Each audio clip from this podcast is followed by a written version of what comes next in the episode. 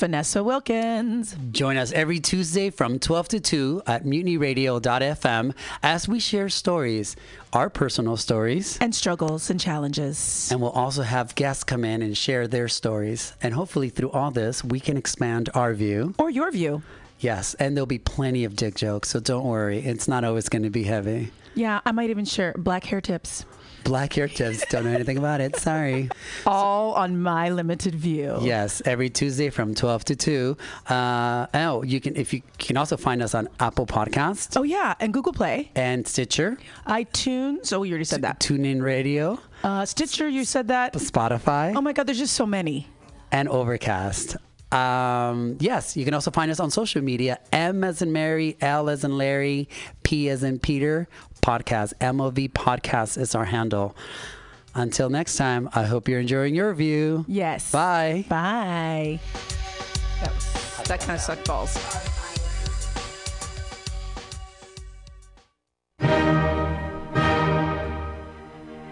Good evening there, my friends here at MutinyRadio.fm. Chester Cashcock here, and giving you my love and regard as well as movies over there.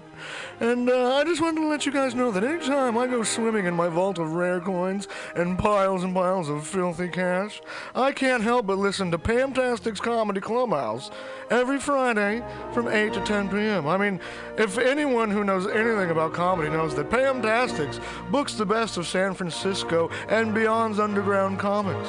It's a great showcase, and they have a fun time at Pamtastics deep in the Mission District where you can laugh off your tushy for a mere $5 every Friday to 10 p.m. And I laugh because $5, I mean, that's what I use to wipe my tushy with. So to laugh it off for a mere $5 is indubitious. But if you can't make it to Mutiny Radio, well, don't even worry. Don't fret at all. You can simply download the podcast post show and giggle in the comfort of anywhere, like your Aspen summer home on the mountain ridge with the kayak feeling. So all you got to do is just go to podcastics.pcrcollective.org slash comedy clubhouse, or you can listen live every Friday from 8 to 10 p.m. as your host Pam Benjamin brings you the best comedy from San Francisco and beyond the universe. And what's better than the universe? it's a cash cock, honey.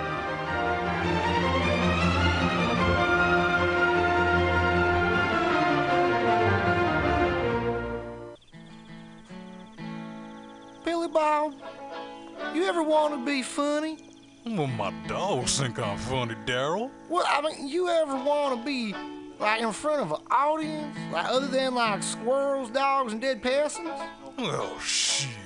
From time to time, I've given it a thought or two. You know, if you go to Joke Workshop, there's more than two peoples paying attention to your jokes, and they ain't even gonna be jerks about it. Daryl, are you serious? I can get people to listen to my jokes? And they'll even say nice things, dude, before they tell you how to get improvements. No way. What is this dag nabbit thing called? It's Joke Workshop. Joke Workshop? Yep, every Monday, 6 to 8 p.m. on the Mutiny Radius. So you're saying I could tell my jokes every Monday from 6 to 8? That's what I'm saying. It's the Joke Workshop Mondays, 6 to 8 p.m.s at the Mutiny Radius. Yahoo! Four ninety nine.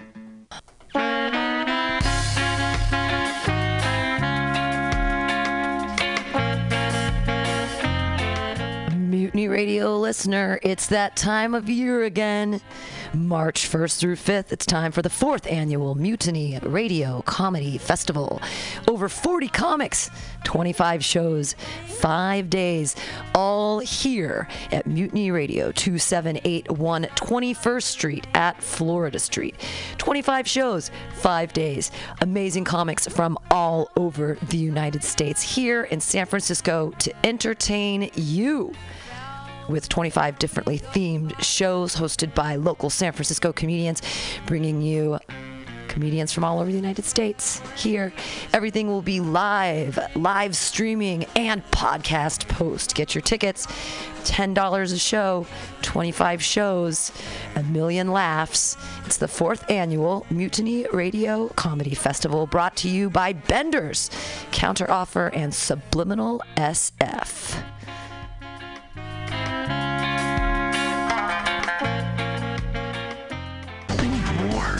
Is this about that VR house you keep bugging me for? What if it is? I told you I can't afford the Bitcoin. Goodbye, Jack.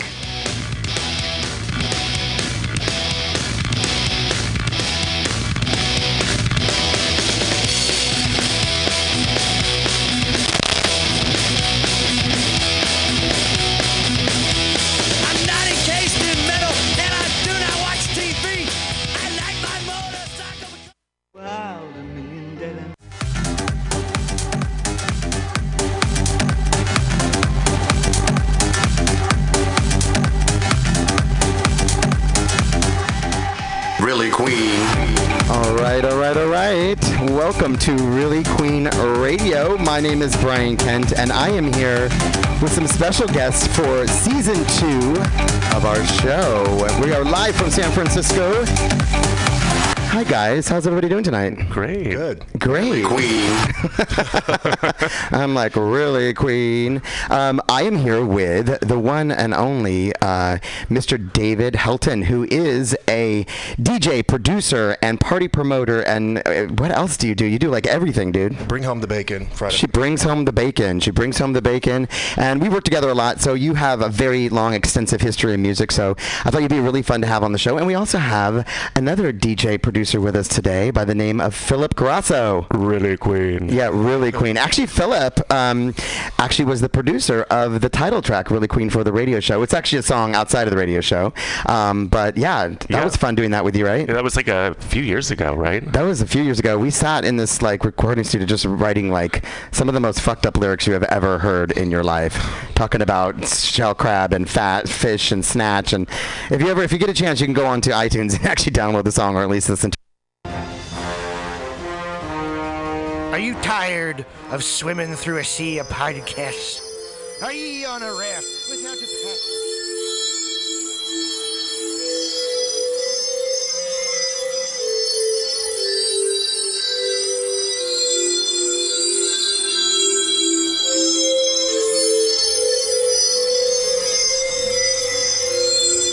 When you hear the trippy music, you know what time it is. It's time for. There are some who call me Tim. Here I am at Mutiny Radio. For some, call me Tim, the show where we talk about belief systems and belief and God and gods and cats and conspiracy theories and anything else that our special guest of the day believes in. Mauricio Marte, welcome. Thank you, thank you. So excited to hear about what you believe in, uh, besides the, the beauty and wonderment of laughter. Absolutely. Yeah. Were you um, usually have people look deep into the eyes of Sparkle Jesus? Yeah, I I remember looking at Jesus last time. Yeah, that's right. You're back. Yep. Do you, and there, there he is. He's looking down upon you again. Looking with a still, as young as ever. As young as ever. 33. You know, I like to the way his fingers are. I like to put a little joint in his fingers. I like to imagine a little, a little joint in his fingers held up there, like, like he's smoking the peace with us. Well, I always had this like, all right, so let's just say Jesus was real. Okay. I, I wondered if he was just the guy who had like the best drugs. Oh hell yeah! Oh, I bet. Well, you know, like just because like at, at that time, just to have something, you know, that's mind expanding, or just even, you know, like you know, if you ever tried mushrooms or anything. Love like that, mushrooms. Yeah. So you know, like you, you feel this connectiveness to not just yourself, but everybody and the whole earth and everything. And so, um, you know, there's a theory that even like what enlightenment could be, it could be this like level of uh, understanding, just the connectedness to everything. And then you know, um, they say, uh, what if you know, if you only have a certain mentality, you know, and, and you know, Jesus would have been around the uh, during like the Jewish, you know. You know, he was Jewish, so Yeah, yeah. so he had a concept of God. He had a concept of all these things. So when he found out he was connected to everything, he was like, "Holy, I'm I'm the son of God. Uh, right. And then people are like, well, wait a minute, wait a minute, you, you can't be the son. And then they, just got offended.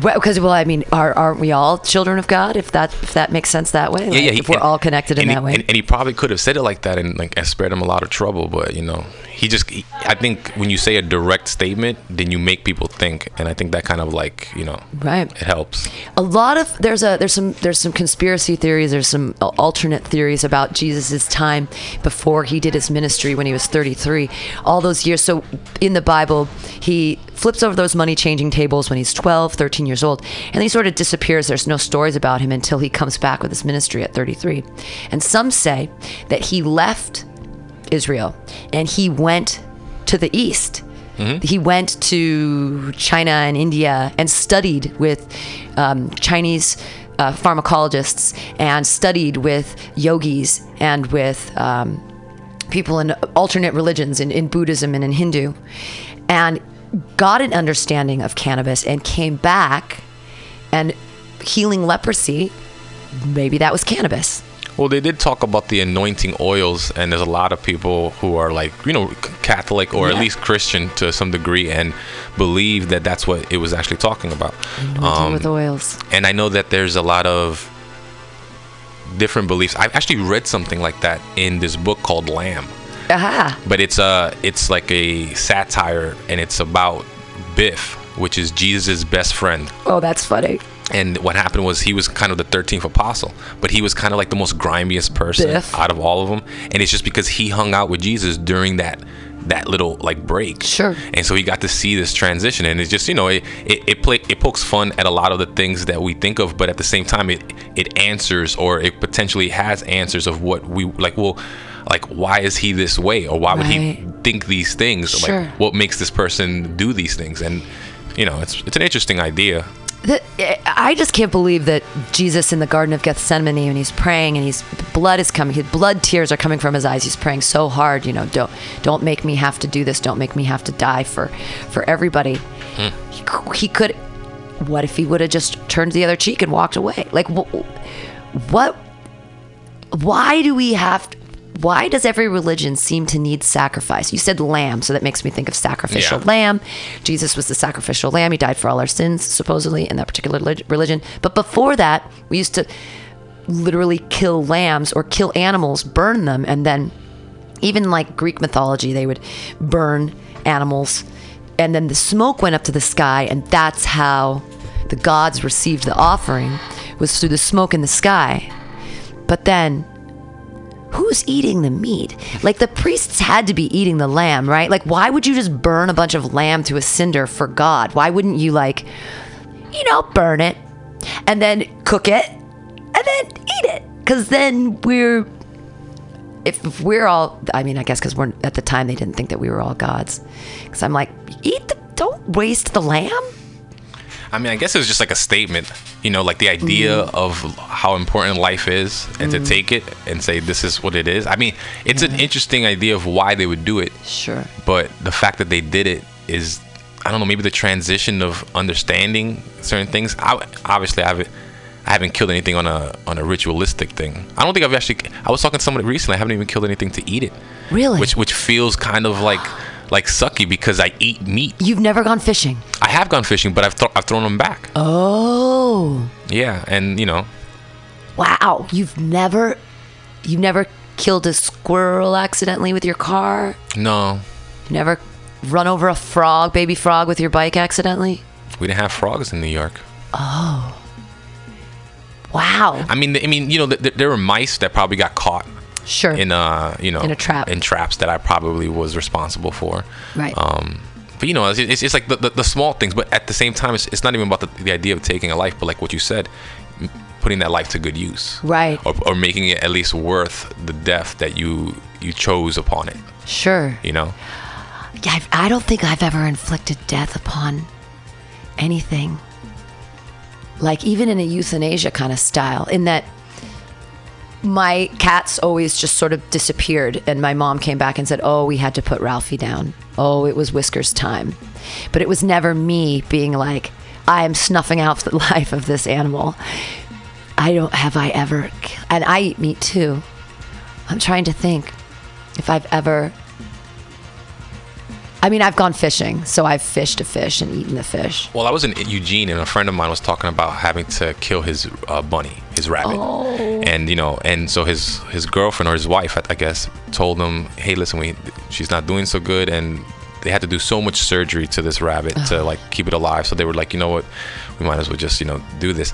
And so she's like, "I'll do it," and, he- and he's like, "No, no, I'm the man. I'll do it." You know, he, he's like, "I'll like you know." If they're gonna spend the money on surgery, they're not gonna spend the money for the pink stuff from the vet. Is it is, is that what it is? Would it have been pink, pink it's stuff? pi- it's pink. It's it's like a phenobarbital. It's it's a it's a, just a massive amount of drugs that just puts them to sleep. Oh man. Well, that, that would have been. I mean, well, him knowing this now probably would go the other route because he was talking about. He said so. He said at first he didn't want to just shoot the the bunny because you know he, he felt like they've given it time, so he wanted to be a little bit more intimate. So he decided to break its neck. Oh my god! Yeah, and uh, but the thing is that he did not. He's like he's like man, when you break that neck, it's not like um, it's not like the movies. It's not like it just snaps and you're, it's dead. It's like you know, like he like he bent it and then and and then it just keeps on trying to breathe. Oh and my then God. and then he keeps on twisting it or like like curling it around and it just wouldn't and then he, he's, he's like after like three four minutes of just like trying to like Suffocate this bunny. do something to this bunny. He didn't eventually just pulled out his gun and Oh shot my it, god! realizing that that's what he should have done. I guess in the, In first, the first place. place. Did that change? Do you feel like your friend has changed in Oh some yeah. way after this? He said, he said, dude, I'm, I'm totally messed up from that. That was horrible. Like, like it was a horrible experience. He's just like, I'd never seen, I've never had to kill something in that particular fashion. And, and he has guns, and I'm pretty sure he's gone hunting before. Right. But this was like a close up thing, you know. And right, Like, and his buddy is Buddy Bunny, his buddy rabbit. yeah. Uh, what do you think about human on human killing, like war style? war style. I mean, I don't know. I mean, because I feel like war is just like you know. I feel.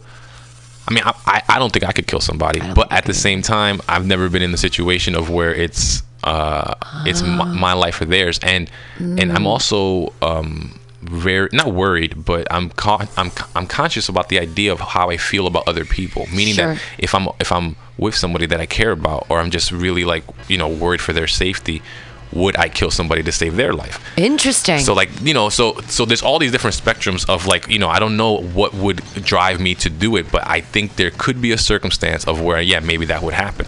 But war Right. war is interesting because war is you know we're fighting other people's like you know like you know it, you can say we're doing it for our freedom, but I mean or our safety or Sure. for whatever you know to secure you know other situations or whatever but it's it's flimsy and, and then like I've, I've spoken to a lot of veterans and they've they've told me like um, like amazing stories of what it is to be over there. And um I remember one time a guy from the Marines just uh just told me like I, I guess we must have been in, in you know a party mode and he just broke down crying and Oh. pulled me aside and this was like 2007 or So he was like in Desert Storm or he was like in. Afghanistan. Afghanistan. You know, it was it was right after the 9/11, Right, but this was right, also right, like right. seven years. You know, eight years. He did he did about two tours or whatever. Oh But, um, wow.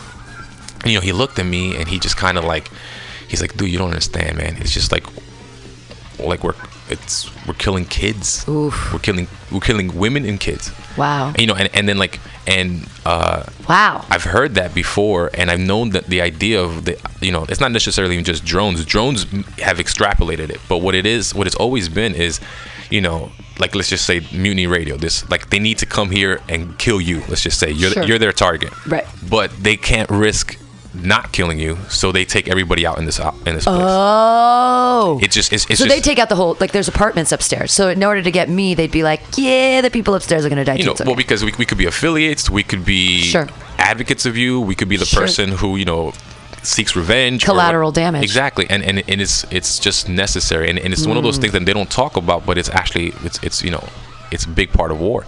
Um, I had a uh, we went to one of my cousin's uh, husband, well, my cousin's husband. Uh, was also he's still in, I guess in the arms pers- armed forces Yeah. and he uh, we were having a birthday party for him and everybody's dressed up in army gear because that was kind of like the the shtick or whatever Sure. and he uh, everybody's like having just generic questions for him and i just for some reason wanted to ask him uh, like a heartfelt like real underlying question i said hey is there anything that you've done that keeps you awake at night? Ooh. And he goes and says, uh, "There's this one time. I don't think he even told me the location, which is probably better that way. But he uh, he said there was this one time that so he's one of those in one of those positions of the, one of those people that tell Other people to kill people. other people to kill people Sure. and, and where to go and why to go there and whatever or maybe not even why but at least where to go Right. And so he's there and i guess they're on this kind of like tank like thing but it's not quite a tank you know it's uh exposed on the top and it has like one of these big like 50 caliber like you know guns attached to it or whatever Sure. Like a Humvee of some sort. yeah, something like that. And uh, and apparently they had somebody, a child, approaching him. And the child that was approaching him, I guess that from the thermal readings or whatever that they read, that there was something on him. You know, Like And a so- gun or a grenade or, or a something. bomb, or oh, whatever, yeah, you know, something. So they, you know, on the on the loudspeaker, or whatever, you know, in the language, Eng- English, and in that their language, to tell him to stop walking. He wouldn't stop walking, so my cousin decided to tell, you know, the the sniper on that convoy, Shoot the kid. shoot the kid. So he does, but he shoots him on the leg Oh. because you know it's a kid and he's trying to just stop him. Right. And uh, so apparently somebody on the other side tells the kid to stand back up. I guess because the kid gets up crying and continues to keep walking. Wow. So my cousin once again once again repeats. He says, "Take out the kid. Take him out." And I guess the guy must have been in his twenties and just couldn't. He couldn't stomach to do it. Yeah. Because the kid's crying already. You know. It's, Sure. it's not even like you know like it's it's not a quick one-two thing. You you see this kid walking towards you crying Right. and uh, so then my my cousin had to go and he had to do it. A 50 caliber bullet is like one of these Wow. boys. Wow. And uh, so yeah, he, he had to go ahead and, and shoot him. They went to check the kid. He had nothing on. Oh no. That is so tough. It is such like a But you understand that do you you- take morality out of the situation? I mean, it's like that's the thing that's so hard with soldiers is that we say you're a human, but not anymore. We've trained that out of you. You're now a soldier. A soldier isn't human. A soldier does what they're told, and for the for the good, without a why, for the good of whatever we say it's for. I don't know. There just seems like there's no if people if soldiers were actually humans then they wouldn't be they'd be like the 20 year old who was like i can't do it because they'd say this is the little kid who's crying and why are we shooting this little kid but then why would the other side say get up and keep walking well, what the other guy said, the first guy that was crying and talking about we're just killing, you know, families. Yeah. You know, and, and the reason why he said that was because he he said at first he, he said I can't talk about it, and then you know because he was wanted to talk about it. Obviously, he eventually like said he's like it's imagine once again you know somebody comes in here tries to take you out but takes out the whole building. right This building has a whole bunch of people in it, so it has you know people that have families, people have that that have uh, friends and like Sure. you know relationships that may not be in this building. right Now, you know, if that happened, these people have, you know, choices to make. Do they let it go? Do they get angry? Do they take action? right. Now, imagine this is happening to every single building on this block. Sure. And to every single place in San Francisco. Then the people that survived in San Francisco would be, you know, not only the shells of who they were, but now they have to create a new purpose. Do they move on? Do they leave what they left behind, or do they stand and they fight? And he's like, what? What? Were, he's like, I think that's one of those things where you, where like, you know, like the Taliban or whoever you wanted to call them, you know, and they, they, and you notice how they never had an outfit.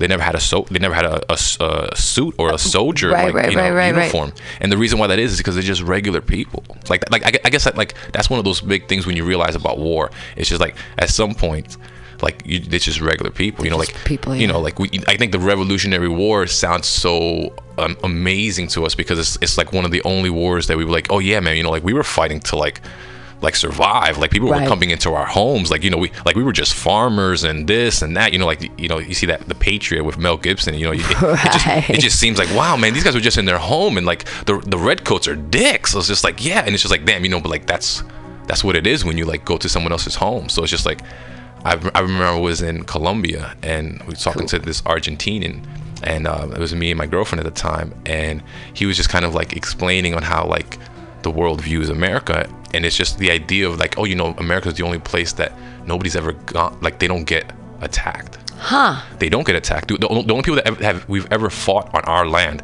is us, That's true. or people that were here. Right. You know what I'm saying? Yeah, but- we've definitely fought people who we just well, you know, murdered people that were here. Yeah, m- yeah, we, we murdered the people that were here, and then once and then once we pushed everybody out, then it was just fighting over what we wanted, Right. and then we wanted to change our name from from red to blue or whatever to color this, Right, and then right. and then you know, and so but but that's what happened, and he's just like, but um, and I remember it was a cute thing because my girlfriend she always says.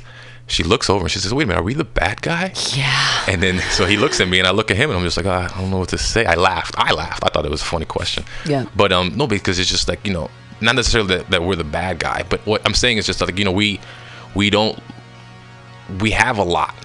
And- Yes. And, to have a lot, a lot of people have to have A not. li- right. Yeah. You know, and so little, and so right. when when the rest of the world doesn't have that much, it's just like so you, you look at these people that have a lot, and you can only think of one of two ways. It's just like, wow, that's amazing. I want like I want that too. I want that too, or you or you just shy away from it, or you know, despise it, or you know. Sure, despise it. I mean, I just I despise it. I think we're terrible.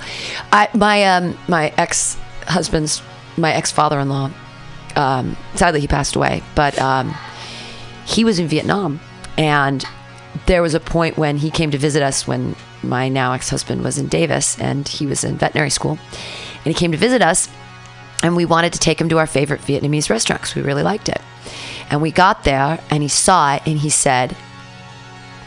I'm, I'm never, I've eaten enough of that fucking food. I'm never, and he never swore. He's like, I've, eaten enough of that fucking food. I'm never eating it again. And we were like, whoa.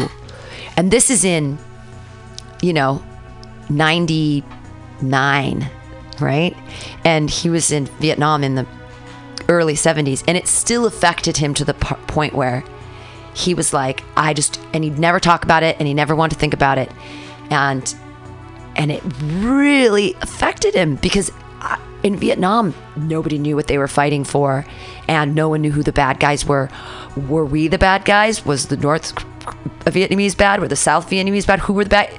Everyone was bad. Everyone was dying. People were killing each other. Like all this crazy stuff. And was it justified? And you know what happens if you haven't, if you feel that you've unjustly killed people after the fact? Like, I don't know, maybe there's something about us that we are, that people are deeply moral and you can't drive that out of us.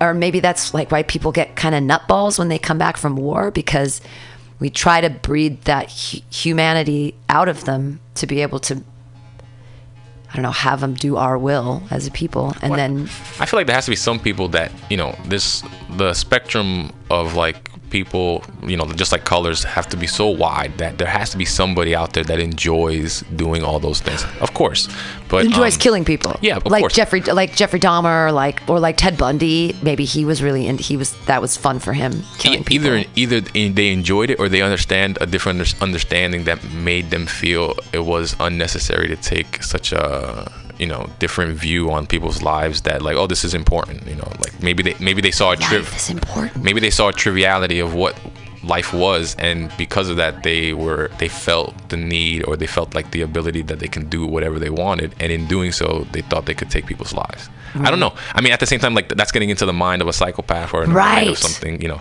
somebody who doesn't think like you think Someone who doesn't see de- taking away someone's life as a bad thing. That it's somehow, I guess that, and that's in war. It's somehow justified. Or if you're a psychopath, it's somehow justified in your mind. Or Well, like, what if you found out that this was all a game?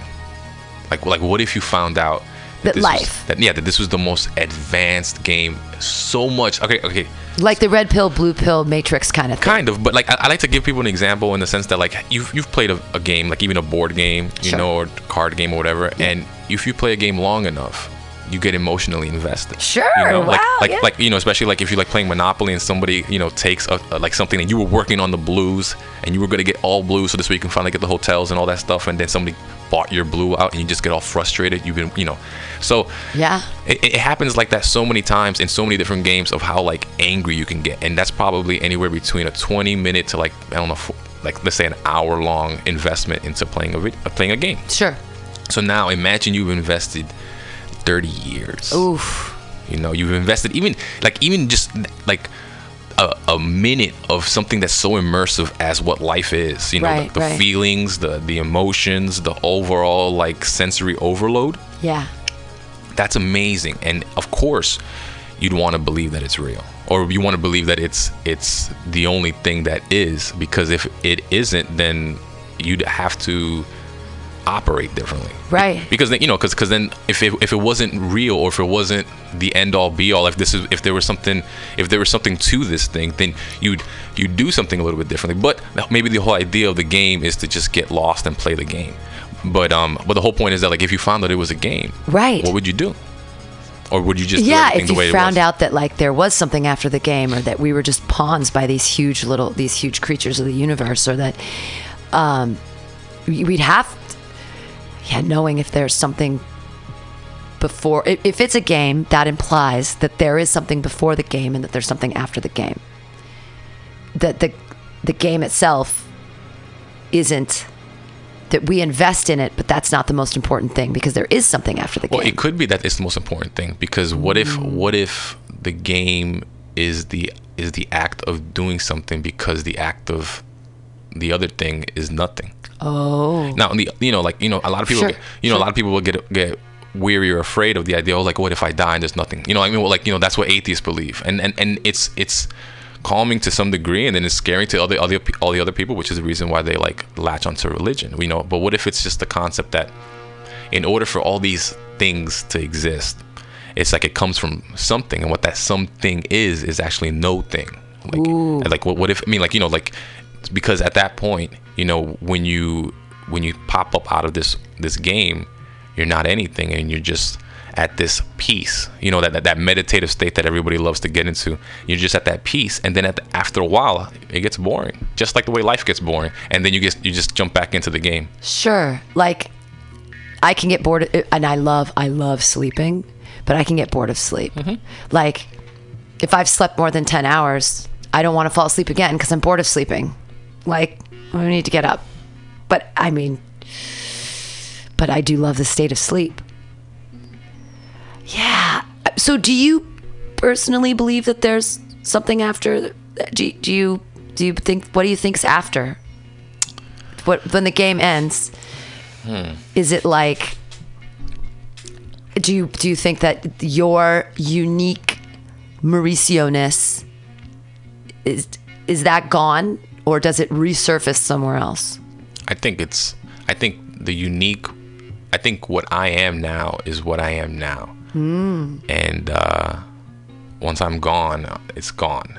I think what people believe that energy level or that you know spirit level of what it is, um, I think that could possibly still exist. And I think because you know they say energy, even scientists say this energy is always transferable, never dies. Sure. You know, and there is something that that embodies this this body. There's an electrical something inside you. Absolutely. And you know, and so I think that that, you know, could potentially go on, but I think the series of memories and consciousness that we have like associated with this personality, I think that I don't know if you could hold on to that. And I think the reason Mm. why is because why would you want to? Like some like I've I've heard somebody describe it in the sense of just like I mean, if you lived forever, like forever and ever and ever, and you had all the people that you love, that you hold dear, and you had them forever and ever and ever, and you went to all the places that you love to go to and ate all the food that you want to do, then you did that forever and ever and ever. Like, you sure you wouldn't get bored? Like, you sure you wouldn't like want to do something else? Like, you know, like, like I like all those movies about vampires because the idea about Sure. vampires is that they live for so long that they that what else could they do? Of course they kill people because they see the triviality of people's lives. They've seen dozens, if I mean not dozens, millions of mm, people, Sure, sure. billions of people over their, their over their existence, depending on you know what the lore of that vampire is. But the whole point is, I I, I like that idea because it's the same thing of what they used to talk about like with the gods and why and why the gods even you know like this is I'm, I'm, when I say gods I'm talking about Greek mythology Sure, but sure. but even like uh you know the whole issue with God and like why like Lucifer got so pissed off at God and why he's like giving you know like why do you hold people in such high regards? Like they're scum. Like look at them. Look at look look at the way they act. Look at the way they Right. react. And it's just like yo but you understand like what we have is time. It's this small little gift but by doing it it creates purpose. Because if you had no Oh. time you had no purpose I mean, not necessarily you have no purpose, but it's just like, but then you you have to really want to do what you're doing because then you do it forever, and then you maybe Sure. and maybe you wouldn't do it forever, but then eventually you would do a little bit of everything, and then if you did a little bit of everything, then it's just like when do you stop? And it's just like, oh man, you know, and then eventually I think it's just like that sleep, you know, like you can only do eight, maybe you know, a solid eight hour work day before you get really tired. You could only do 24 hours, maybe awake before you're gonna like pass out. It's probably the same thing with life. Yeah. There's a certain amount of years you could put in until it's just like, you know, I'm, I'm gonna need a break. And it's just like, and, and sure, like you can come back and say, oh, maybe I'll do Mauricio again. Like that, he was a pretty cool person, but it's just like, I don't know, but there's so many other people out there. Right. And, and I think that's the, like that's the whole idea of like what reincarnation is, or, or why people believe in reincarnation because they believe that oh, we just keep coming back and doing other things, and then we hold on to maybe some like past life thing, and that's the reason why we're shy or grumpy or whatever. I don't know, but right. um, I think uh, I think that's the I think that's the game that the the idea to like get wound up in something because that's just that's what's so beautiful about it. Not not even the idea of like all the things that you loved, but like imagine the things that you hated, and then when you're all said and done and you finish the game. You get to laugh about it because you realize, like, wow, I really got wound up in that. Remember that one time when, like, that person pushed and I just would not let it Yeah, go? uh-huh. And like I went down this weird rabbit hole with drugs and I almost killed myself. I definitely killed somebody else. That was crazy. I really I really thought that was real. That was fun. I was fun. I was fun. I, I think I'll do it again. Well, the I mean, I I believe in your your, your theory somewhat because um, when I did D- uh, DMT, the aliens came to me, and they tried to take me in their alien ship, and they said, "Hey, let go. Everything you believe and know is a construct. None of this means anything. None of it matters. None of it's real. Even, just come with us, and we'll show you." And I think they wanted to show me like the game, and I was like, "Fuck you, aliens! I'm not going anywhere. I'm staying right here." don't take me aliens not not willing to go with you um do you, i mean are this is out there are aliens real is it how big is the universe and are we the only things in it or like is are, are there even you just like uh, I don't know. Like like, that's, yeah. like that's the thing. Like I- like I I would I'd love for alien like in my lifetime I would love to see alien. I mean even if it was like an alien invasion yeah, and yeah. everything dies like seconds after that, like I would be so about seeing it just to they're real just to see just to get something completely different from the narrative that we already have you Sure. know um i do think it's possible i think there's so much stuff outside of this planet that we can't really understand Mm. you know like there's people that believe in flat earth and there's people that believe in like you know um Isn't that a hollow one? earth so it's just like there's all these different like ideas of what's inside the earth what's un- in the ocean what's outside of space and it's just like so it's but the crazy thing is and this is what's so funny about belief is that you have to believe in it but Right. you but it's not something that you know. You can't know it because if you knew it then you'd say oh no I, this is what i know. And we all like to assume that even the information that we're given is something that's knowledge. It's it's just information. Just it's the only way that it's knowledge is through the experience that you've experienced and then it's just like yeah i know this to be true. But even your own knowledge is biased. It- yeah, absolutely. Like there's things that I, I can say that I know this because I've experienced it, but because it the experience is so individual, it and it's it's not transferable. I can I can I can tell it in a very deep, drawn out story, Yeah. but it won't it won't be tangible until you know it for yourself. So all you can do is maybe believe me at the end of it. But that's Right. and that's how it works. And so I guess like really good stories, people believe. Ha! But is is the story of Jesus a really good story? I think it's kind of a mediocre story. I don't think it's like the best story. I feel like there's a lot of stories that have mirrored that story, and I think um, I think the idea of it's the same thing. I, I said this story once about you know what it felt like to find out that Santa Claus wasn't real. Right. You know, because you know it's just it's just this. I you know I told it at the Moth, and I think the theme was uh, something like. Uh, um, controversy or like uh, not controversy, but it, it was something like Yeah. it, it, it was just like it was the it was like what what what was the first time you felt like that you were that you were bamboozled Yeah. or, or that you were that you were tricked and and not even just tricked but it it I lost that was my moment where I lost I'm not all my innocence but a significant amount of innocence only because there was a moment of where a reality existed Yeah, the people are lying to you. no, but but but and, and but in but that, what that lie was was the fact that there was a, there was a man who did things just to do things, and you never had Mm. to. You didn't like he he, he gave you gifts, If you were good though. but that's but that's all that it required. Yeah, it all, yeah. and then and then all you had to do was be nice and then if you and if you were you got gifts and you didn't have to do anything for this person That's true. May, maybe leave some cookies Maybe and milk leave some but you know you ate the lion's share of those cookies and milk Yeah, anyway absolutely. so it's just like he was just getting scraps and so because of that it's just like it, it created this idea of like wow this is one person here who is so good and- Infinitely and- generous. and and and yeah just completely giving that's amazing once you find out that's not real it's just like oh so now i have to pay for things oh you It's bought the same way with the Easter bunny. It's the same thing. Okay, A, a magic bunny brings you chocolate because of Jesus. It's like, all right, that's great. And then it's like, oh, there's no magic bunny? Oh. And so, and I think that's the thing is that Jesus, without even knowing everybody, decided to die for everybody's sins. Right. You know, people before, during, and afterwards. He's like, hey, by the way, just letting you know, I'm dying for your sins. Um, and I think that's an awesome thing because people are like, wow, wait, what? You don't even know me. Like, I was just in the gym yesterday, and uh, a guy approached me, and he was talking about Jesus. And because I have this cross, because Mm. it's just like it's it's a you know a leftover of my father.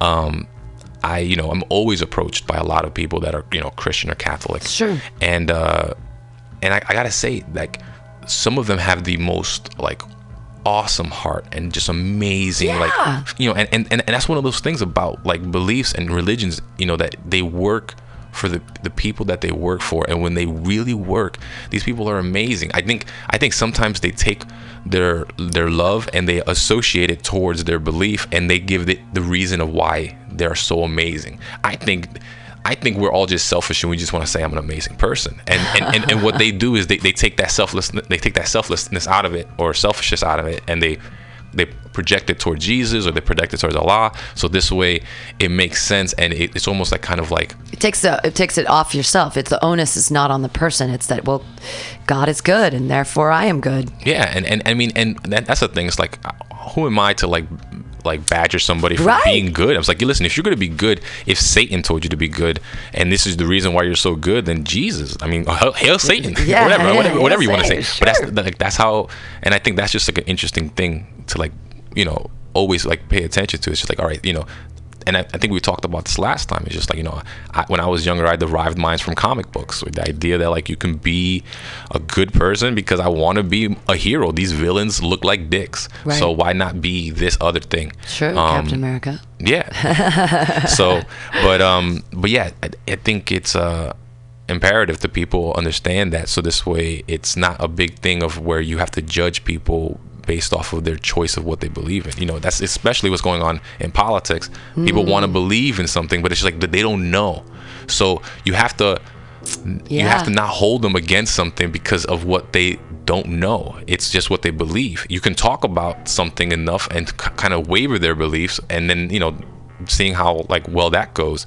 But with that said, it's just like until it's perceived, until it's actually understood, then you know, it's just it's all whimsical. That's why my favorite superheroes are actually people with gadgets. I don't like Superman because he's an alien. I like Batman because he's a dude and he has cool gadgets. He's just a dude with a lot of with a lot of parent, parental issues. Same thing with Iron Man. He's just a rich guy, right? Who has like all the money to have the coolest accessories, but he's still just a dude. He doesn't have any like magical and powers imbued into him Yeah. He's a superhero because he has the the money and the time and the accessibility and he's like yeah okay i'm gonna be a superhero I, I, Yeah. Bat, that's like batman and iron man are i mean they weren't like born with the ability to talk to fish and so i'm gonna they just Well, the cool thing I've I've, I've seen well, and, and this this is like the writers that do it all, you know. And I can't give you a particular story, but for the most part, a lot of the times, what they try and do is they create even the most powerful superheroes doing all these crazy things, and then they'll give them a situation of where their power absolutely means nothing. right You know, because it's just one of yeah, you know, or, or any type of situation Sure. where you you'd have to like use all levels of your skills. You know, you've been able to like you know lift buildings this entire time, but now it's like like can you like whisper to a child that they'll be safe because they're the only ones who can press that button that stops the entire ah, bomb going. You know what I'm saying? You can't be scary the entire time. Batman's super scary. He has to be able to like, you know, be able to talk to somebody and calmly tell them that everything's going to be okay. Right. You know, with all these gadgets, you know, like so I it's it's and I think that's one of those things of where it shows you okay, this is why they're a hero, you know, or whatever. Spider-Man's downfall is always the girlfriend. It's always the girl. Like something's he's supposed to do something and he can't because he's like, but she's there. I have to worry about them. Attachments that we have. Yeah, women can take care of themselves. It's okay, Spider-Man. we can do it. And we will. It's, it's okay. Unless they're falling from a building, then Right. Then please come on out with your spidey senses and swing me to safety. I appreciate that. Uh, but yeah, I I also superheroes are like the new. There are myths, you know. There are new myths that we follow. You know, like Jesus is an old myth, and um, Zeus and the sun gods and all that kind of stuff are old old myths, and even the, the fables and the stories that we've told, and a- like like animals, and you know, Brer Rabbit, and uh, just all of the allegorical stories that we've told. I mean, superheroes are sort of the new like Yeah, but it- mythical morality. I mean, if if we were to all just die right now and you leave the the comic books and stories, then yeah, that's what it would look like to the Sure. next generation. Yeah. Because it, it, it's just it's just the most exciting thing there. I think on a present level, our myths are our probably like our politicians and our Oh. the people that yeah because because because people put faith in a lot of people that don't really hold up, and then the people people.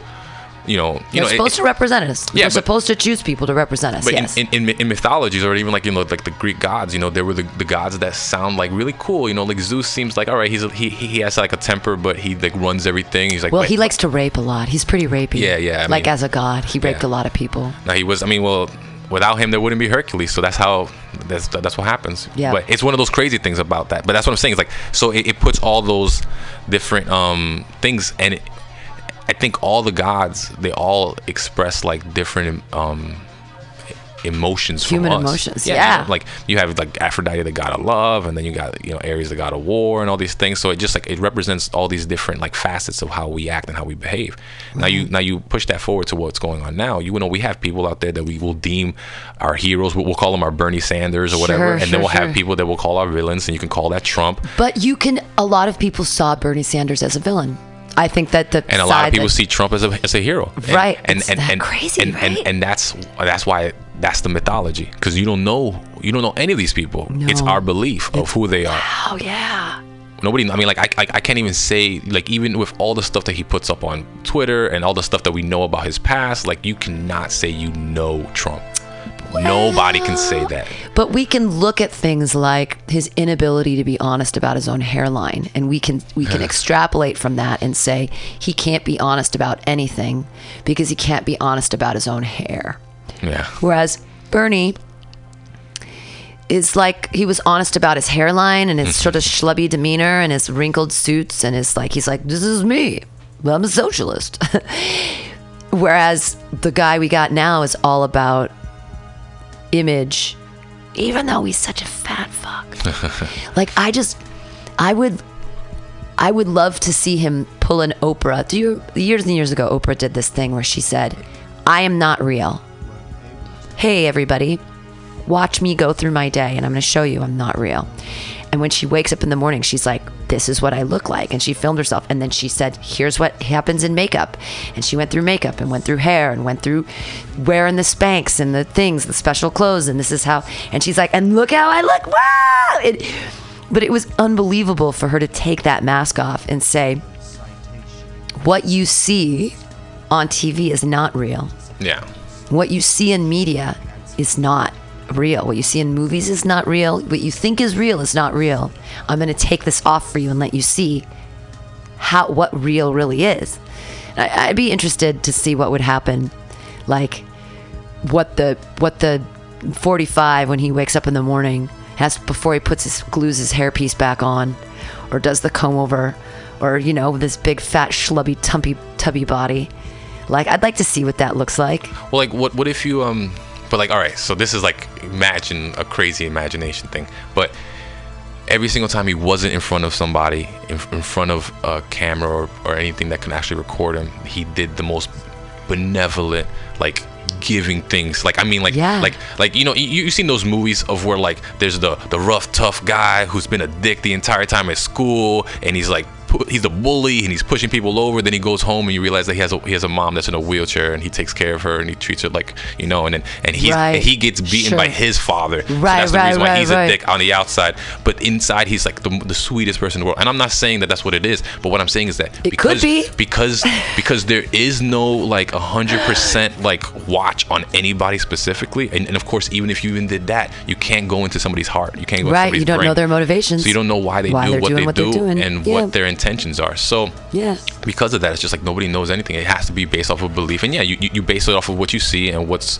perceived to be seen. But it's just like i always think it's interesting on what media chooses to show because it's just like you know it's it's always about well what's happening right you know like i um dave chappelle always said like said he said this great joke of um uh of how like you know it's always in like times of adversity you know like crazy things of when like you know wars going down or some shit's going on with our bills or like something something monetary is, is, a, is afoot Right. that like it'll be these times that Michael Jackson just randomly touches a kid and you know sucks some kid's dick or something like that and it's just like but like like it's a joke it's whatever but it's just like it's a it's an interesting thing it was just like yeah you know like I've never seen I'm like I, I I said this in the beginning and I say this now it's like I've never seen anybody go so hard on the president like the way it is now you know what I'm saying? Like, like, Right. like, like. There's, there's. You're- you're like, absolutely right. they'll- People they'll- are- They, they, they'll build up presidents to some things. I mean, even like Bush, which I thought was like probably the equivalent of some silliness that's going on now. Yeah. It's just like there was still at least some backing on, you know, you know, certain platforms. You know, like there'll always be SNL that will always poke fun, even at the best. You know, they'll poke fun Sure. at Obama, they'll poke fun at Bill Clinton. You know, obviously, you know, they're they're better they're better presidents than other presidents, but it's just the idea of how much division is created by them doing that. Right. It just makes it feel like it's like, well, it's like, what are you trying to do? It's just like, it's like, you know, it, it'd be different if it, if they were saying something like, this is horrible, and I know we're just a, I know we're just a station, I know we're just a TV channel, you know, but we do not agree with this, and we feel like we should take a stand. We want people to come, you know, like like Yeah. you know, like if if if CNN or whoever else is the anti like Trump people that like put things out there on such a big platform that they'll be willing to shit on him so hard on like interviews and all these different conversations, but they're not willing to take all their like ability of like like we're on TV right now. where you can see us and we have this whole thing. You you can't take us off the station. It's like let's do something for real. right? You know, let's actually make these things. But it's just like but it. But the whole idea sensationalism is, uh, but that, I mean, that's because media is about sensationalism. Sensationalism is about selling commercial advertising and and it all comes back down to money the reason that they're going to placate our side and let him be made fun of is that they can still sell commercials i, I think it all comes down to the money and somehow I don't know how with the shutdown and everything how everybody's making money. Now that's the other thing is we have this belief in money. Money is just little pieces of paper that float through our hands. There's no actual real backing for it anymore. There's they don't it doesn't represent any gold in Fort Knox. That's gone. There's no gold. There's no there's what- nothing backing anything we do. And it's like cryptocurrency. That exists now. What the fuck is that? so I, I was talking to somebody about cryptocurrency and and That's belief. it's it's fully belief. It's and, fully and, belief. And, and the way the and, and the, the crazy thing is I was asking a few people, they're all doing it, and every single time I try to ask them what what is it, they'd all like it would all like dance around whatever. They're so, like data mining, and there's these they mine. They do that. They've got like these it's servers. this thing, and you know you have to put it this way. But so, but I spoke to my fr- my my friend's brother who's like 19, and he's like you know. And so when I asked him, I was like, "All right, nobody could explain it to me, Mikey. What is this? What is it?" And he's just like, "It's like, well, it's like it's you know, like it's belief. You believe in it, and by believing in it, you know, you you put money into it, and by you put money, and so what it is, I don't, and I don't even know. I, I could be pulling out of my ass, but the whole idea seems just like, if you believe in this, I'm telling mm-hmm. you, like, yo, this is going to be something amazing. It's awesome. It's worth like a million dollars. Yeah. Then and you can have a piece of it, but just putting how much you want to put into it, and then if we keep building on it, it just whatever, you know. And so like by believing in it, we all put money into it. Now, what is actually in this is the money you're putting into it. Right. You know what I'm saying? So, Sure. so, so it's just like because you believe in it, now this has just gotten whatever 15% higher, and everybody who does that, so the money that's in there is it's, it seems appealing, but the reason why it seems appealing is because everybody believes in it, so they put their money into it. And so then one once somebody stops believing in it and pulls out a huge chunk of his money, then then everything goes down. It's literally It's what, like the stock market. yeah. But I mean, I remember. Except there's nothing. You're not buying anything except the currency itself. yeah, I mean, and I don't Belief know. Belief in It's the imaginary currency. It's a it's a risky business. I don't know if I It's, could. it's the same thing, but you're putting real money into it. So it's the same thing as uh, Second Life or people that do things online and they have online stores for characters in video games. So, like, you can go into Second Life and then there's a person who's a house designer who writes the code for you to have this beautiful house in another dimension that doesn't exist, but that a lot of people are there and they believe in it too. So you pay them real money to have money in the game that everybody believes in, but it's not even really real. Like it's not even a real place, but people are spending real money, which is actually a construct anyways. It's like a construct of a construct of a construct. It's like a Yeah, because because what if what if that what if this is first life and first life what you do is you, what you're what you're paying with is your time. Like this is what I pay with. I pay time. Like like because time is like I, I remember I saw that movie with uh it's a long time ago. I think it's called In Time or Time In or something like that with like Justin Timberlake. It's like one of the few movies he was actually doing a movie in. But the whole idea was that like it was when currency was gone and all you had was just this huge clock. Oh. And you work and the more you work the more you get time. But then of course people that are just rich they would just have like they buy their time. they have so so they have like so there's people that live like hundreds of years Right. because they could and there's other people that only live like let's say if, like i think when you were once you turned 18 your time started and you and after you were 18 you had one year you had one year in your time so and you, so, had to make more time. so you have to make more time or just like live that last year and then die at 19 and so it's just like with this whole crazy idea but it's just That's a great concept. Why did I not see this movie? Was Dwayne the Rock Johnson in this? Did I see this? no no i think it was just him and then like a girl that you may have seen before in some other movie Okay. and then some like random like other I've people seen Justin Timberlake in another movie, but I don't think it was that one. yeah But it was something about the end of the world. Yeah And like Santa Barbara was there, or, Yeah. or S- Santa Monica Pier was and that at was the one with the rock Yes, that was the one with the rock. Yeah, that one was a little crazy. Um, I believe in Justin Timberlake. I believe in Justin Timberlake. I think he's good. I think he was a good dancer. I think he was a good singer. I think he's a good actor. I liked him back in the day when they put him on the Disney. He was one of the. He was there with Britney Spears Mm-hmm. and Christina Aguilera when they were doing the Mickey Mouse Club. He was there. Yeah, He was a talented little young man, and I'm happy with all of his success. yeah. I mean, Go Justin Timberlake, yeah. talented guy.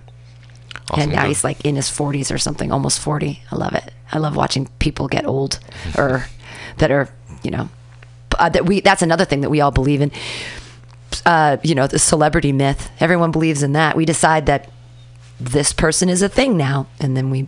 yeah. And it just happens to be. I mean, Why do we believe in Kardashians? I don't know. My favorite Kardashian is actually David Schwimmer, and that's just because he was playing a Kardashian in a movie.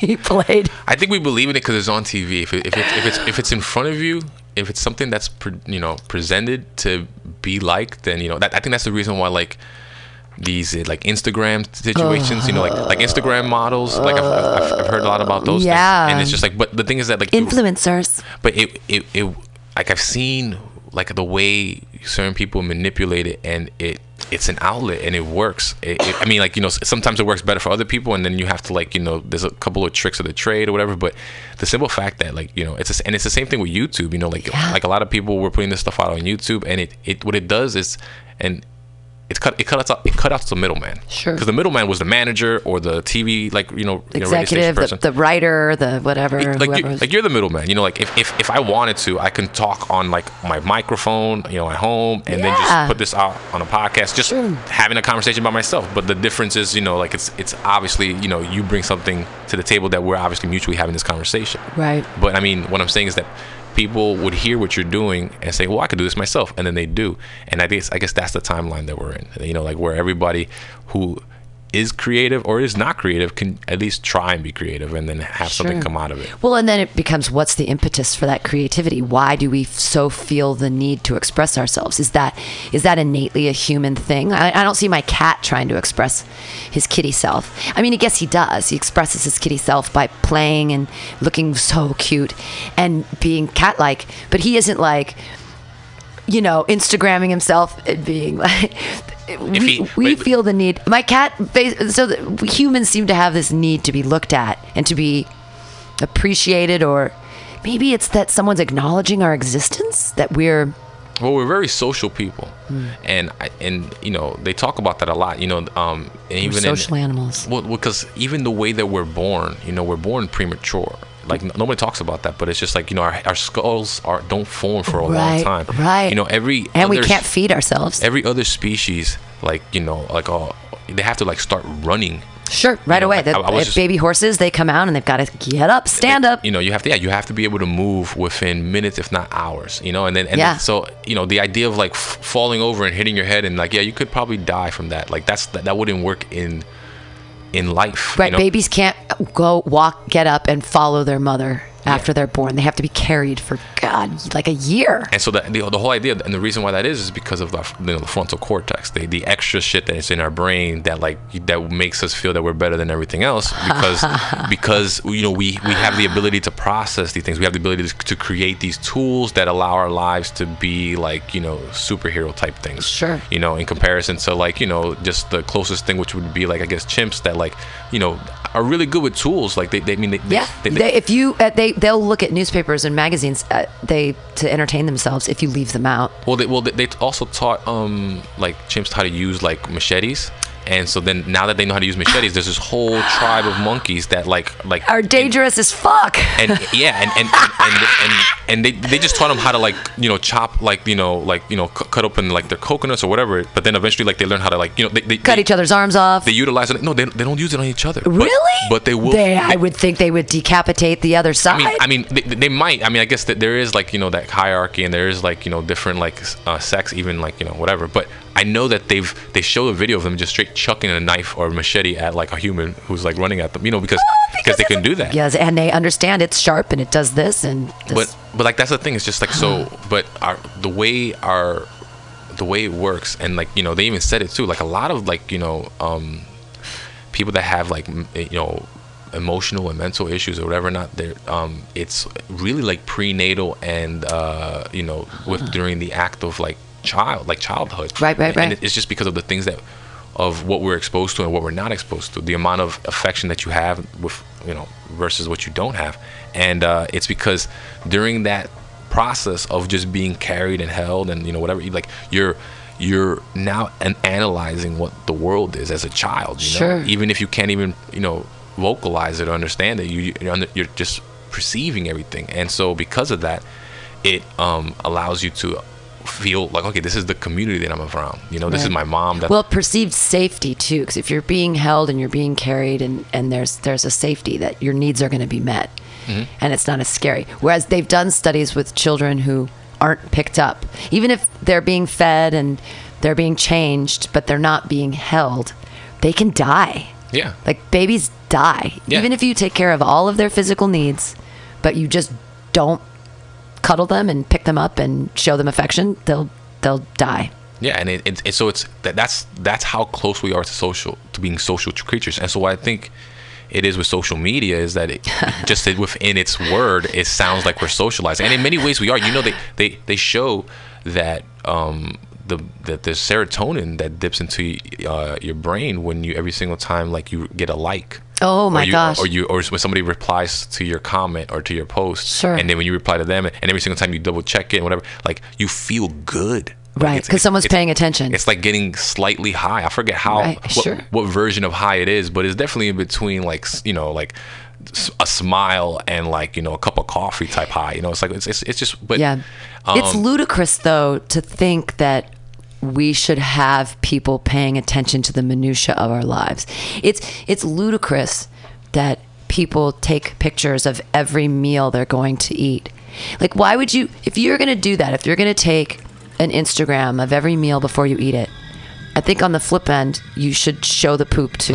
you should take a picture and be like before and after. that's good. Because who the fuck wants to look at your shit? Well, I don't want to look at your shit either before you put it in your mouth, you weirdo. like, really, what are you what are you doing through this? Oh, I have enough money to eat scallops and you don't. Look how delicious this scallop with this saffron pomegranate sauce or something tastes. Like, really, we need that much validation that we have to have people say, "Look at you, you're eating good." Yeah, Like, what's wrong with us? Well, see, like I think part of it is is that is like somebody trying to flaunt what they're doing or whatever. But I think also, so I don't know if I said this last time, but I know my cousin was describing meeting somebody through Instagram, which I thought was ridiculous. How do but, you meet but, someone but, through but, but, but, it was, you know, I'm, I'm interested to see how that occurred, and she, but the idea is that they, what they a date? Like they in, they met and then they went on a date.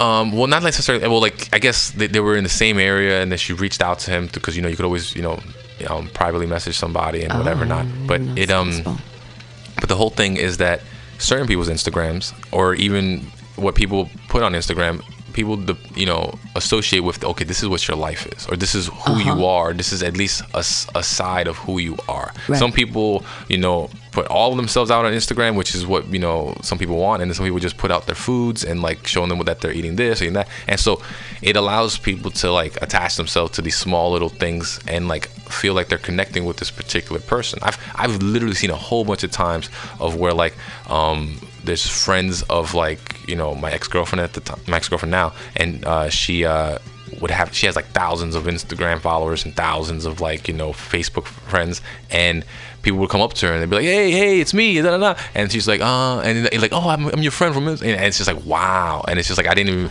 but it's it's just that and and and and, and so funny to me. and and they'll like you know regale like oh yeah I remember this video when you were singing or that other one that was really funny with this and, Wow. and it's but now it's it's a totally different level of like socializing that what we remember but what but now with the way things are like like put it this way So I, my, mind's being blown that people think they're actually connecting in these ways. And No, I like, mean- you weren't really there. No, you weren't. Like, and, and, and, and it's, and it's, it's, it's not an authentic connection. And I think what'll happen eventually is that all of these connections that are being made will eventually seem um, what they are, which is not, you know, the, t- the most tangible thing that they could have. And then eventually the authenticity will come back into play. But you know, you, you have to let it. Mm-hmm. You have to let that, you know, that element of detachment and then reattachment to the to a particular thing. There are people though that, and and I it, when MySpace was around, let me date myself. Yeah. In my early 30s, around MySpace, I became obsessed with MySpace, and I became obsessed with a group of people that were writers, um, young in their early 20s, in England, in Manchester, England. And I would wake up in the middle of the night and I would check their stuff, and I felt like because I read their work and because I saw pictures of them, I felt like I knew them and I felt like they knew me. And things got very, I mean, obviously they didn't get quote unquote intimate because how could that possibly happen? But I felt like I was intimately involved in their lives and they were intimately involved in my life. And I felt an importance there that I look back now and I'm like, that's so dumb. Hmm. Like, wow, how could I? My life, it was that my actual life was so unfulfilling and so I was so disconnected from my actual life that I found a lot of fulfillment in this tertiary connection and they were eight hours ahead of me. Like but i was checking my i was i was checking my myspace at three in the morning and checking out what they were doing and i felt like i was sort of living their life with them hmm. sort of. And that's before instagram was even a thought in someone's head.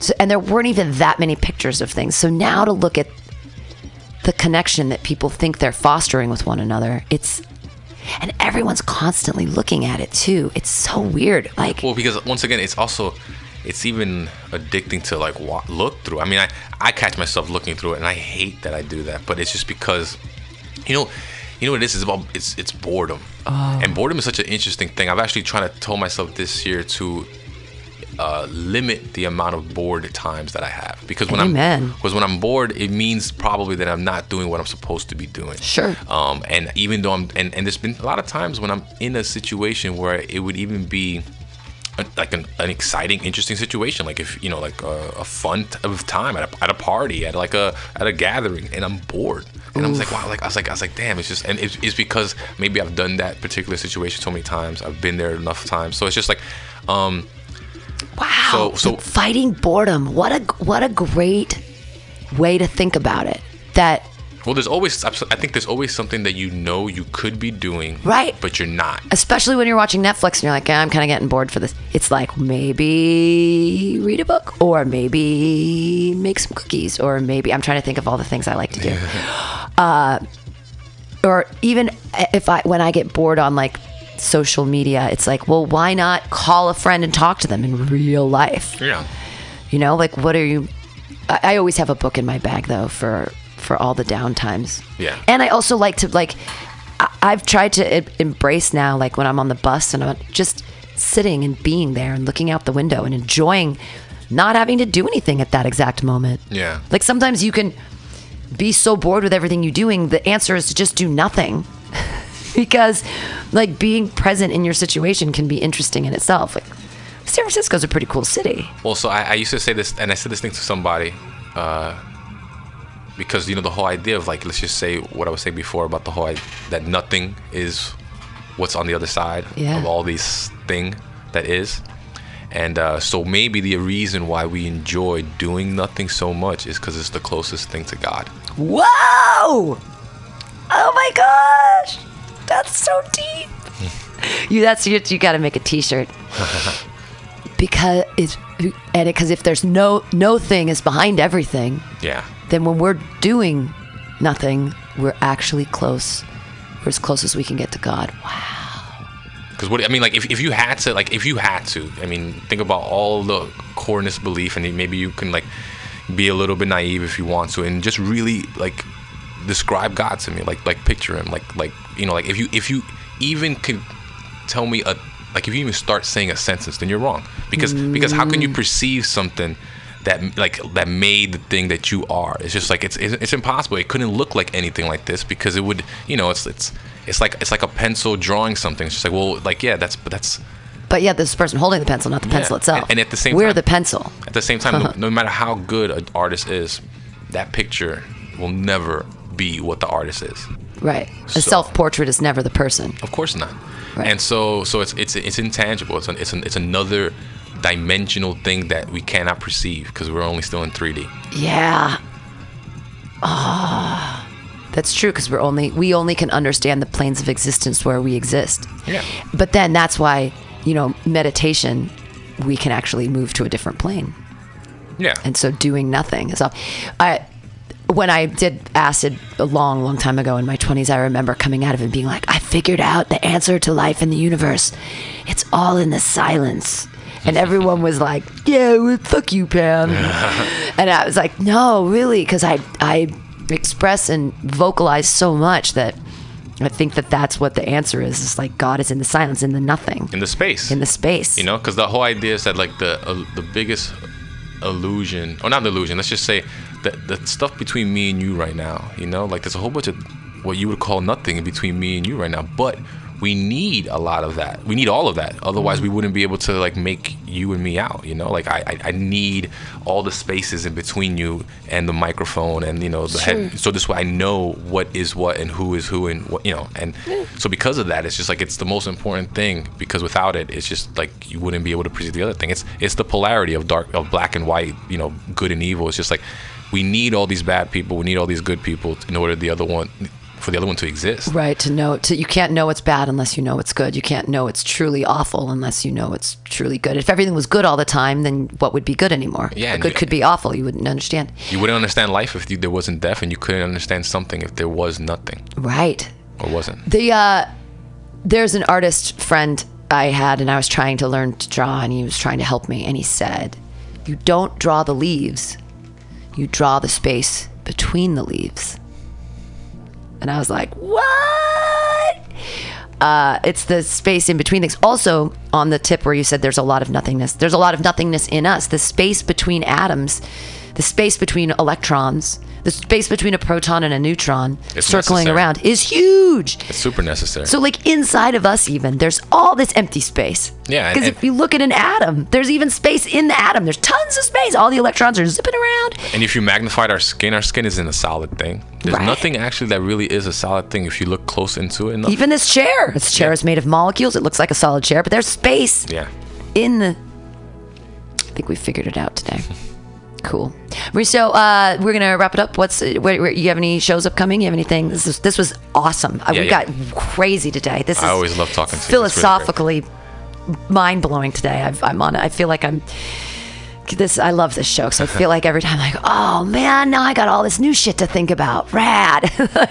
Yeah, it's always great to get get out of your own situation, but also hear some stuff that feels like, yeah, I know we've been talking about this for a long time, and this is what it, it feels like. Yeah. Um, but yeah, I mean, I've I'm going actually up to Oregon in. Uh, I gotta be up there on Saturday. I'm doing a, a storytelling event at, at Ken Kesey's house.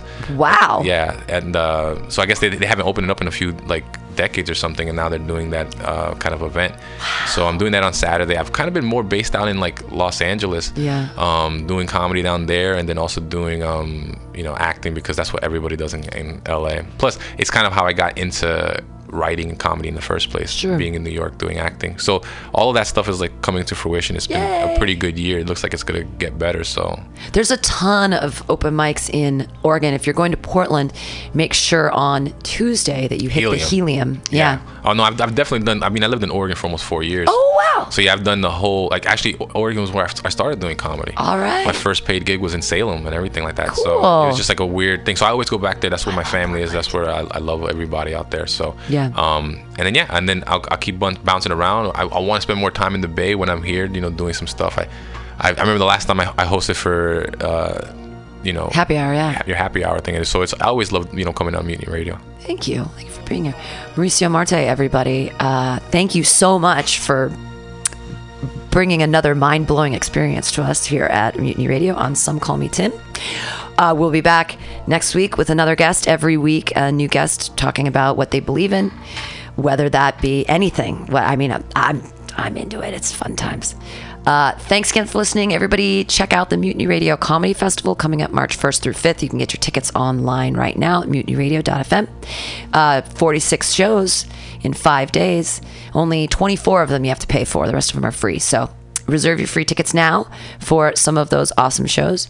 And thanks for listening to Mutiny Radio. Press that donate button if you're on our website. Please give us five bucks. It helps keep the doors open. Thank you again, Mauricio. This Thank was so thank great. you. Have a great day. And we'll be back next week on Some Call Me Tim.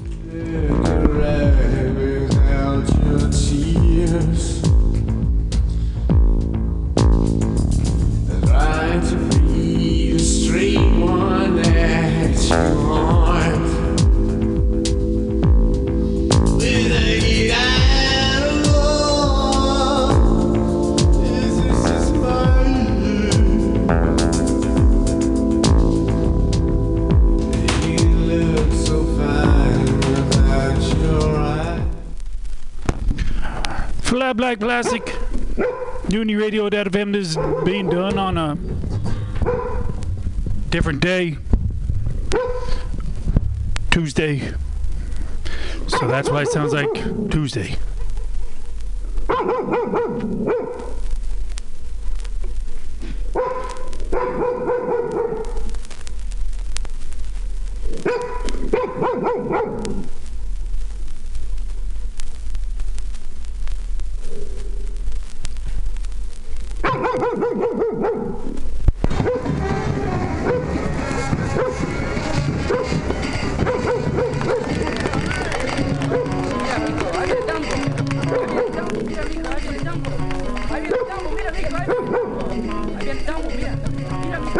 tambo. Mira mi cohete de tambo. Mira, mira tambo. Mira, tambo. Ahí viene tambo. Mira mi cohete de tambo. Mira, mira, mira mi cohete de tambo. Mira, mira tambo. Viene tambo. Mira tambo, tambo, tambo. Ahí viene tambo. Mira mi cohete de tambo. Mira mi cohete de tambo. Mira mi cohete de tambo. Mira mi cohete de tambo. Mira tambo, mira tambo, mira tambo.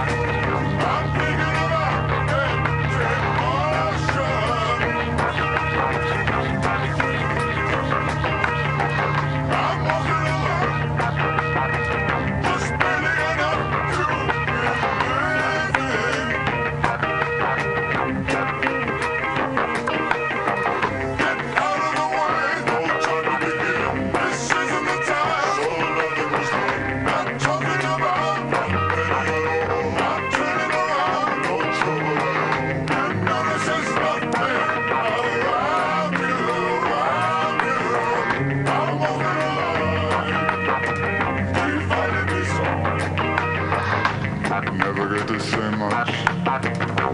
Never get to talk. Tell us a little bit.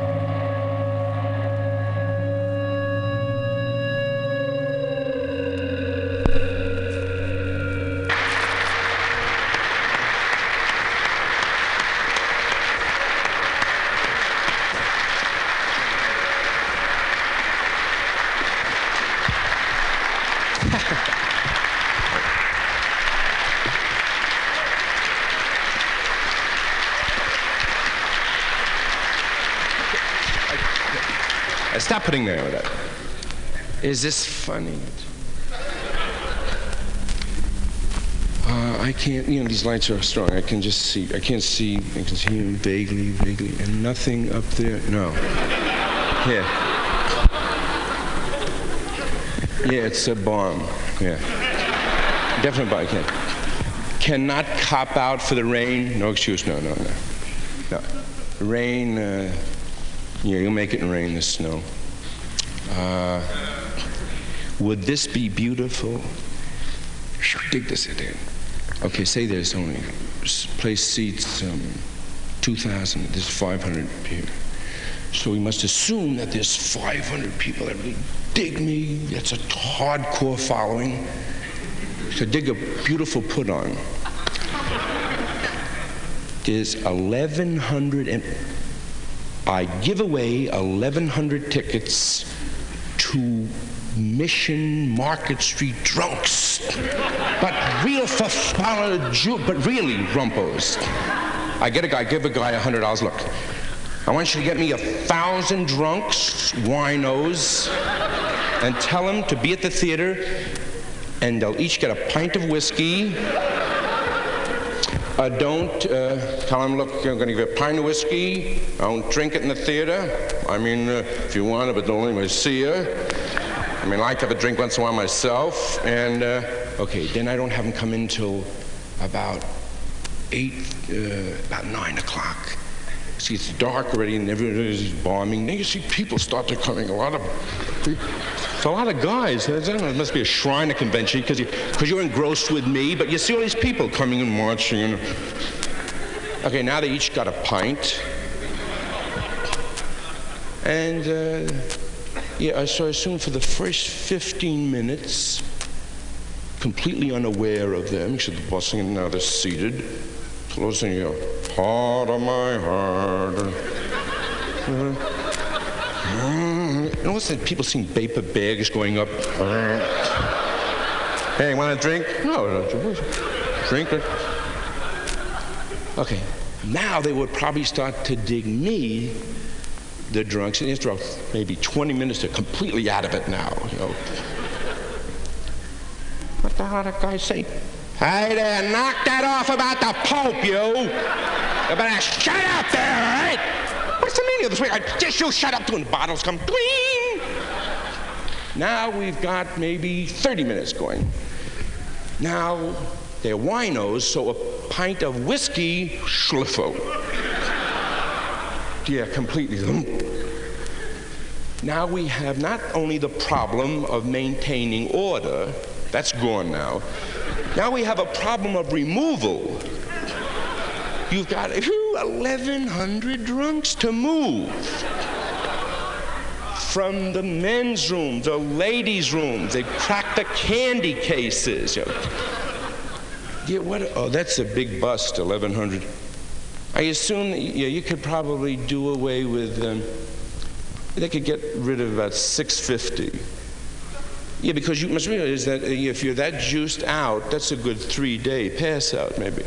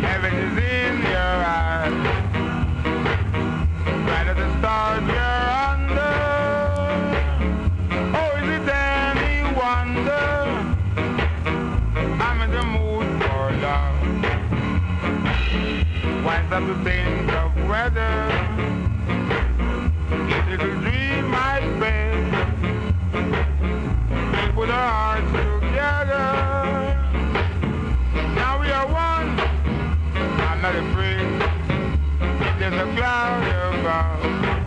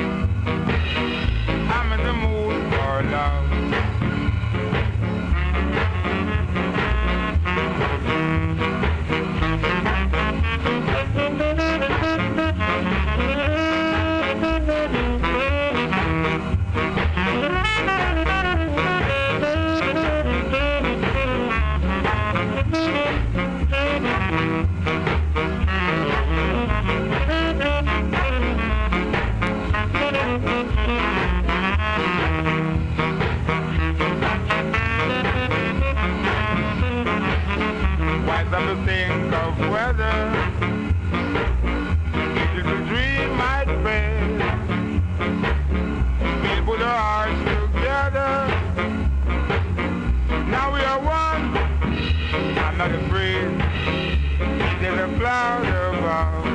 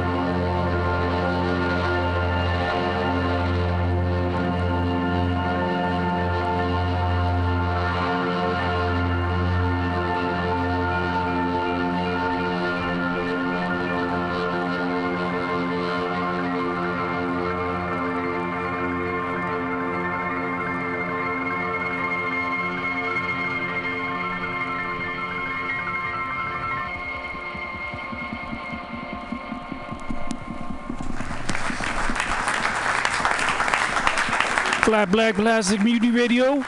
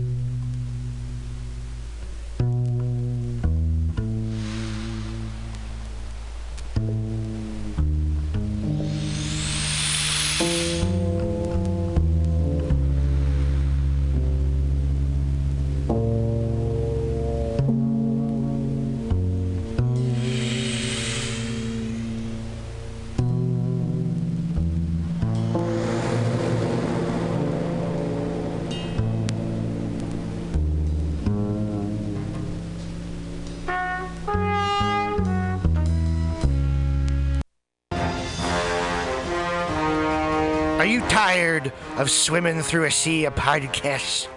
Are ye on a raft without a paddle? Well, gather around me, sea dogs, and get aboard me pirate ship as we set sail for the seas of mutinyradio.fm. From there, you can captain your own pirate ship as you sail through over 44 different shows for all of your listening pleasures. They've got live comedy to small business advice, LGBTQ friendly to sports, vinyl to gutter punk.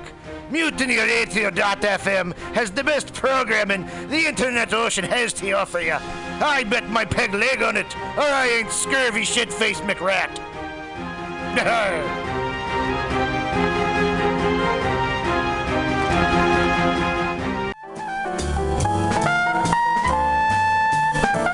Asiento. Asiento. Take a seat at Asiento on 21st and Bryant. Meet friends for a drink, have delicious tapas, and a relaxed community atmosphere. Asiento, honestly, is a wonderful place. They have incredible bartenders and board games all over the walls, trivia on Mondays, Taco Tuesdays, First Wednesday, live jazz, live DJs Thursday, parties.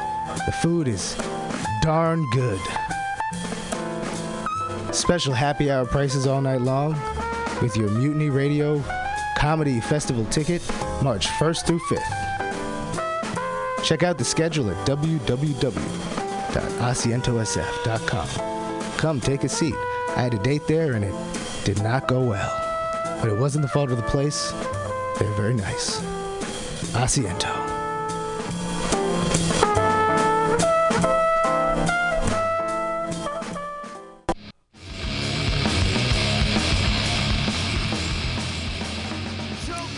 For a burger? Mutiny Radio thinks you'll find the best burger in San Francisco at Counteroffer, located inside Bender's Bar and Grill. Counteroffer's menu aims to please your drunk face. Tater tots are served daily. On Tuesday nights, Counteroffer serves specials off the Taco Bell menu, only better. You can enjoy your favorite Taco Bell item without the guilt. Counteroffer uses only fresh ingredients and never store bought shit. Special ingredients are made from scratch daily, including beans, ketchup, mustard, habanero sauce, and ranch dressing.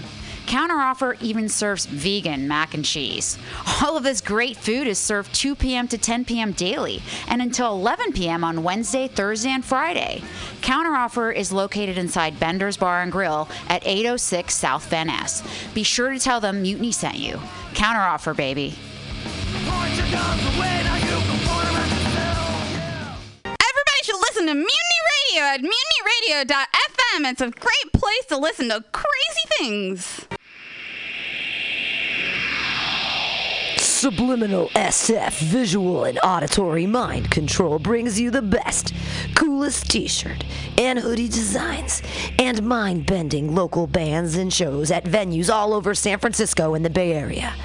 Subliminal SF is here to destroy your sense of normalcy and plant ideas in your skull to make you cooler and a more awesome person. Check out all the badass products at subliminalsf.myshopify.com.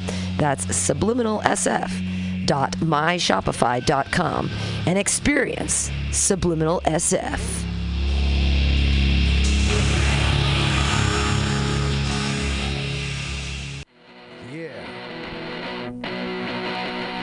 Welcome. Bender's Bar and Grill, located at 806 South Van Ness in the Mission District of San Francisco. Your favorite bar with awesome bartenders, rotating local art, and a killer back patio. It's a great place to hang out and play one of their two pool tables or old school pinball machine with a tasty adult beverage. Live music every Saturday for only $5. Bender's brings you face melting metal and rock and roll.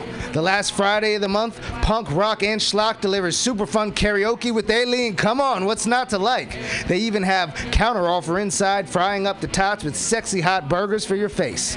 Open every day at 2 p.m. Their happy hour goes till 7 p.m. Bender's is proud to be a sponsor of the Mutiny Radio Comedy Festival because they're an awesome community asset to the dirtbags who keep art alive in the mission. Bender's Bar and Grill.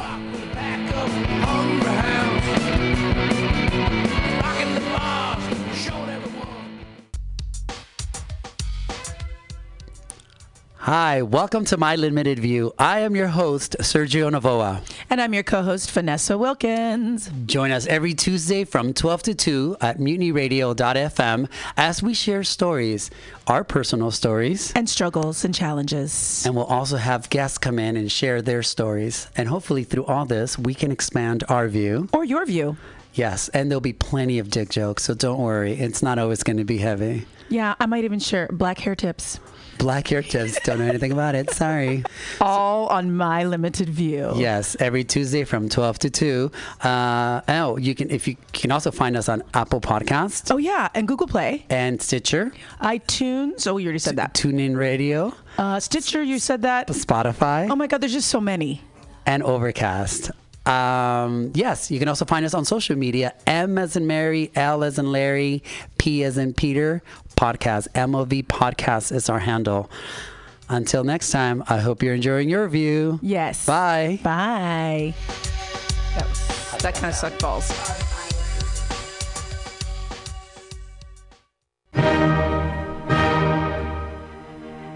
Good evening there, my friends here at MutinyRadio.fm. Chester Cashcock here, and giving you my love and regard as well as movies over there.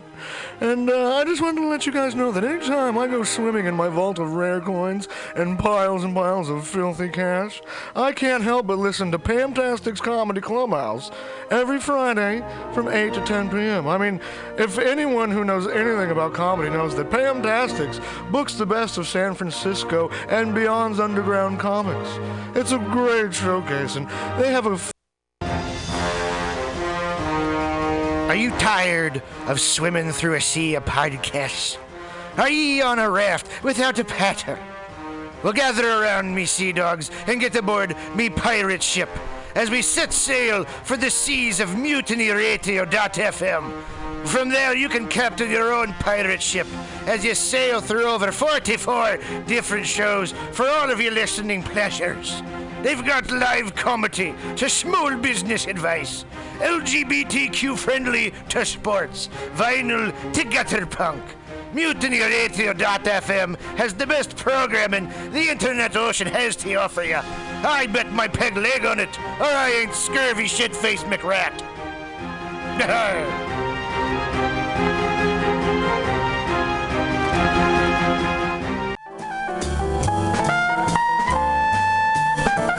Asiento. Asiento. Take a seat at Asiento on 21st and Bryant. Meet friends for a drink, have delicious tapas, and a relaxed community atmosphere. Asiento, honestly, is a wonderful place.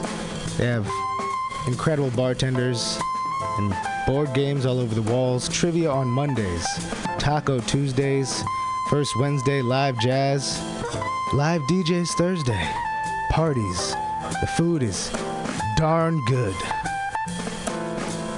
Special happy hour prices all night long with your Mutiny Radio Comedy Festival ticket March 1st through 5th. Check out the schedule at www.asientosf.com. Come take a seat.